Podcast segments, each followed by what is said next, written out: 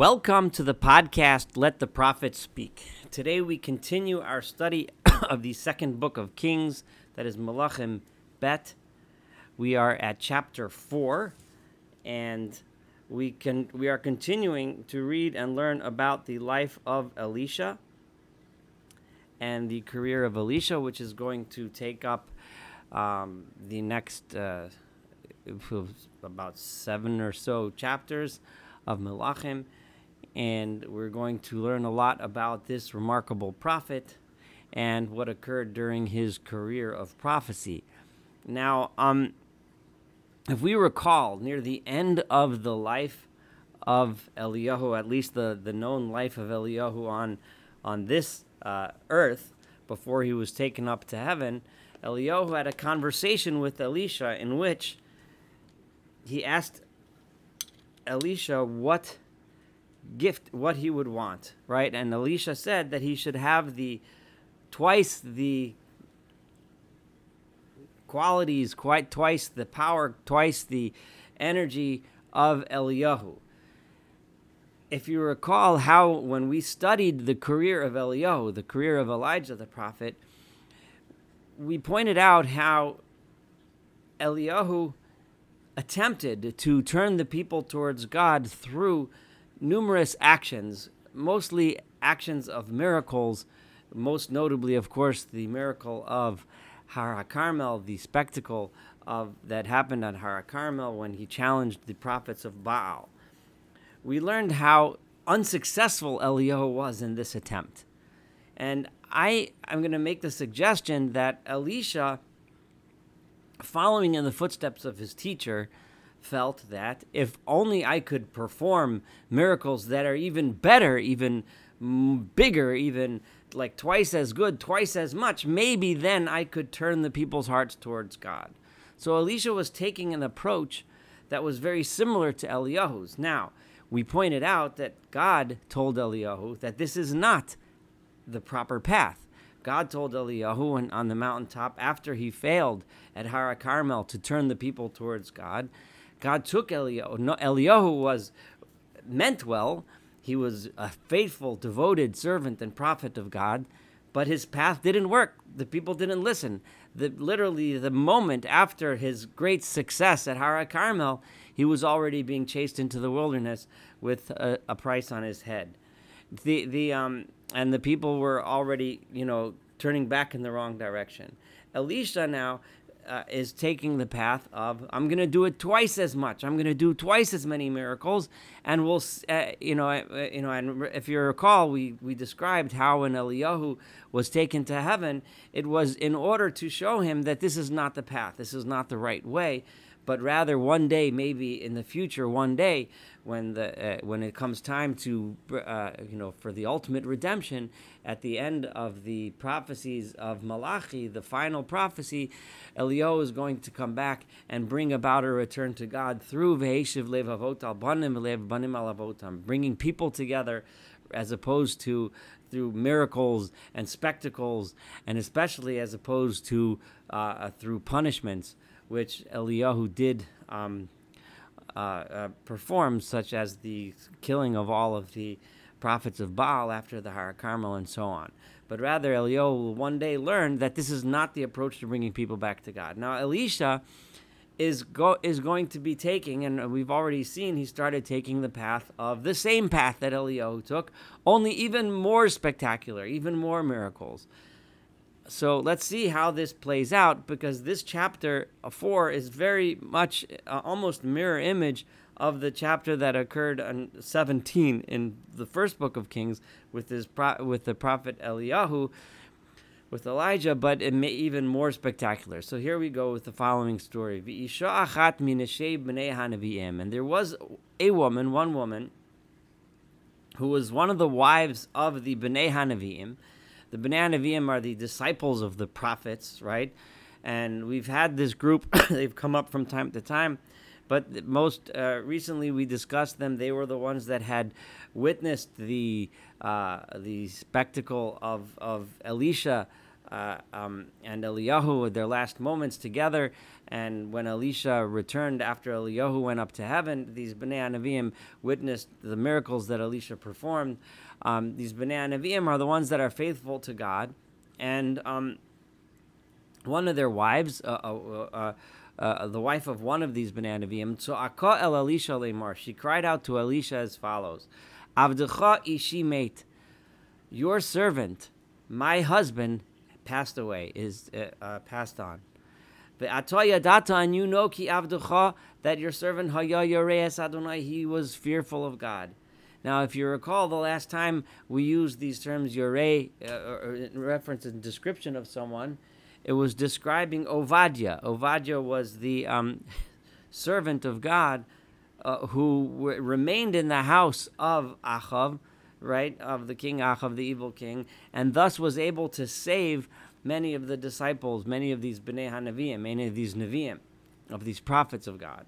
So, because the t- term is mentioned here, the the uh, the tradition has it that this um, woman was the wife of Ovadia who had passed away, and that Ovadia had taken out a loan uh, from the king Yehoram, who at the time was not yet the king; he was the son of the king, right? Who the Yehoram is now the king, and um, and taken out a loan in order to help sustain these these hundred uh, prophets, and that's how he was able to do it. Uh, so, but but uh, that's that's obviously not written in the verse. It's important to remember that's that's that's tradition, and it's a uh, uh, it's an interesting way to look at this entire story. But the verse itself doesn't tell us who this woman is or who her husband was, other than that he was faithful to God and that he was one of this group of prophets that were faithful to God. Vihano Sheba, and per, his creditor, someone who he owes money to, is coming. Lakachat et shnei to take my two children, Lola Avadim, as servants for himself. So, in other words, I'm in a desperate, desperate situation um, my husband incurred a debt. I have no ability to repay that debt, and someone is coming to take, and the creditor is coming to take my children away as slaves. This gives us an idea of what kind of of society we were living in, and this is, uh, you know, and what how how corrupt the Northern Kingdom, where this is all occurring, was and and just the, the the thought, the idea of taking two children away as slaves. This is this is just uh, an awful thought. Vayomer Elaha Elisha, so Elisha said to her, Ma'as Elach, what can I do for you? Right? Hagidili, tell me, Ma yesh lach babayit. What do you have in your house? Right? What, what do you have? Atomer, and she said, in other words, he's, he's, it sounds like he's trying to say, um, let's see what we have to work with right? Let's see what we can do. Your servant or your maidservant only has nothing in this house except except for a small jug of oil. That's all I have. Which of course reminds us of the widow who helped Eliyahu that also had a jug of oil. And if you remember, then Eliyahu made a nace, a miracle, from which she was able to pour oil from that jug for for uh, you know for a long time. Go and borrow other vessels from outside. You know, go from other friends. From all of your neighbors. Kalim rekim, but borrow any empty vessels they may have lying around. Altam iti, you know, don't. Uh, do, do this uh, uh, in a small way. Get get as many as you possibly can. Uvas, and then come visogart hadelet and then close the door uh, behind you and your children. In other words, it should only be the family inside. V'yatzakt al kol hakelim ha'ela, and you should pour into all of these vessels v'hamalei tasi. And then when they are full, take them out, carry them out. Matelech meito. So she left from him. Vatiskar hadelet ba'ado v'ad and she closed the door in between uh, behind you know behind her and her children. In other words, leaving only family in the house. Magishim eh, to make this miracle to be something more private, something not on a public scale. Magishim magishim. They would bring her the vessels, and then she would pour. Vayihikim lo takelim, and when all of these vessels were full, Vatomer el Benosh, she would say to her son, Hagisha Elai od keli, bring me another vessel. Vayomer Elah ain od keli. And then he said to her, There are no more vessels. I, we already all the ones that we collected. That's it. Vayamod hashamen, and then the oil stopped. Vatovo vatage lisha Elohim. So she went and said to the man of God, to Elisha. Bayomer lechi michri et Hashem, and go to the market, sell the oil, b'shalmi et nishyech, and you can pay back the debt. V'at uvanayach tichi banosar, and whatever money is left, you can live on, and you'll have money. So this was the miracle that Elisha performed for this woman. Now, um, uh, this this miracle, of course, reminds us of the story of Eliyahu. It's a similar story with some differences, uh, and here we have uh, on uh, one thing we see is the the compassion which Elisha, of course, had for this woman, but we also are a little bit. There's some things thrown in here that make us a little concerned. First of all, this woman was one of the in, inner circle, the inner circle of prophets. This was a miracle he was performing for someone that was a member of his club, right? This was not a miracle performed for the public, and it was, in fact, not even for the public to see at all. I just make a note of that. But here he saved this woman and her children from a terrible, terrible fate by performing this miracle. I want to touch a little bit on this whole concept of miracles uh, and what the purpose of these miracles are. And I would like to quote from the Mishneh Torah, from the words of the Rambam, who describes if you you know for those of you that are following along in this podcast you would be familiar with and uh, um, the fact that i generally try to choose uh, when i explain these words i try to choose uh, very uh, i guess rationalistic would be the right word explanations that are that are as close to the meaning of the text as I possibly can can do. I, that's why I call this podcast "Let the Prophets Speak." Here, where we have some a story that's presented as a miracle, it makes you wonder what is the point. Um, what's the purpose of this miracle? What are we trying to learn from here? And when I brought out the story of Eliyahu, the point that I tried to bring out was, and, and that I believe was demonstrated in the verses that I read, was the idea that performing tricks will not bring people back to God. In other words, it might make a temporary, uh, uh, uh, it might temporarily cause people to uh, call out Hashem Elohim, God is the is the true God, which is what people called out at Har Carmel. But it it's temporary, it's fleeting, and it goes away. Um, and Elisha, who chose the same path, I'm going to suggest, and you'll tell me as you can think to yourselves as we learn this chapter and many following chapters, did Elisha's career result in success? Remember, this book was written by Yirmiyahu, Jeremiah, at least that's the tradition, or, um, as not so much as a history. The Book of Kings was not as a history of the kings, because constantly we have mentioned, you know, if you want to read history, go to another book. That's that's a that's a refrain that happens repeatedly, but to show us that this entire period of uh, of the kings, from the beginning all the way back to the first king David, uh, all the way till the unfortunate end with with the Babylonian conquest and exile, that it was a path where we had many chances to turn towards God, but we kept on taking those wrong choices. I, I would Yirmiyahu himself, who is the writer of this book, took a very different path. He was not a miracle working prophet, and I almost get the sense that Yirmiyahu is trying to teach us that these not only did Eliyahu try that path and it didn't work because that path does not work.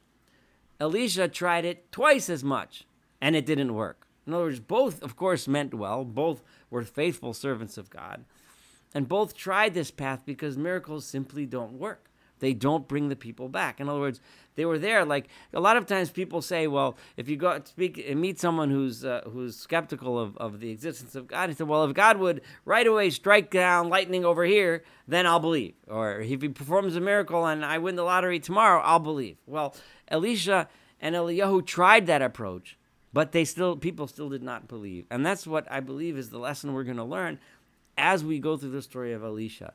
Um, uh, but uh, let me, I just want to read from the Mishneh Torah in chapter 8 of the Hilchot Yesodei Torah. This is the words of the Rambam and the in the in, in the laws of the foundations of the Torah, chapter 8. Um, Number one, Moshe Rabbeinu, Moshe Rabbeinu, the, the Moses, our leader, our teacher, the, the greatest prophet of all. Lo ha'aminu bo Yisrael mepnei ha'osos she'asa. The people of Israel did not believe in him because of the miracles that he performed. Because immediately when we think about miracles, we think about Moshe, we think about how he performed tons and tons of miracles.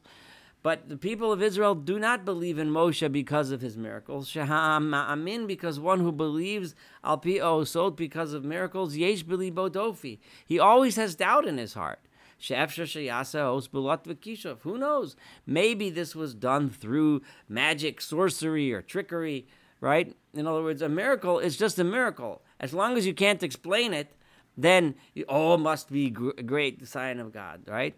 But rather, Eh, you know the, but you know so that, that that doesn't it doesn't mean it and as soon as someone else comes along and does a better trick then you go and follow him the Rambam goes on to describe how Moshe miracles all of them were performed with a purpose they were done and they were not done in order to prove that his prophecy was true and he goes on to explain rather the truth of his prophecy remained in the prophecy itself now this was um, this was the, the this is the approach of, of Rambam, which I'm going to follow here. And therefore, what then would be the point of this miracle here? Well, there's obviously the point, the specific point of saving this woman and helping her. But unfortunately, you know, many people go through terrible, terrible suffering in this world, and we don't have prophets to go to who can perform miracles like this. So the meaning of it then is the meaning of showing us that Elisha was a kind-hearted person who cared about this woman, especially this woman whose whose husband was a devoted follower of God. That's important. It's a lesson, but it doesn't really bring a timeless lesson. So I'm going to argue as we study the story of Elisha that the timeless lesson is that despite the fact that a prophet can perform miracles, that in and of itself is not enough to convince us of the truth of God. The force, the power of the wisdom of the words of the prophets, though, that we have been studying together this now, I think this is the fourth year I've been doing these podcasts, and the force and the power of the ideas conveyed by the prophets, that Yirmiyahu would argue, and Yirmiyahu was one of the greatest of those prophets himself, would argue that in and of itself should be the basis of our belief in God.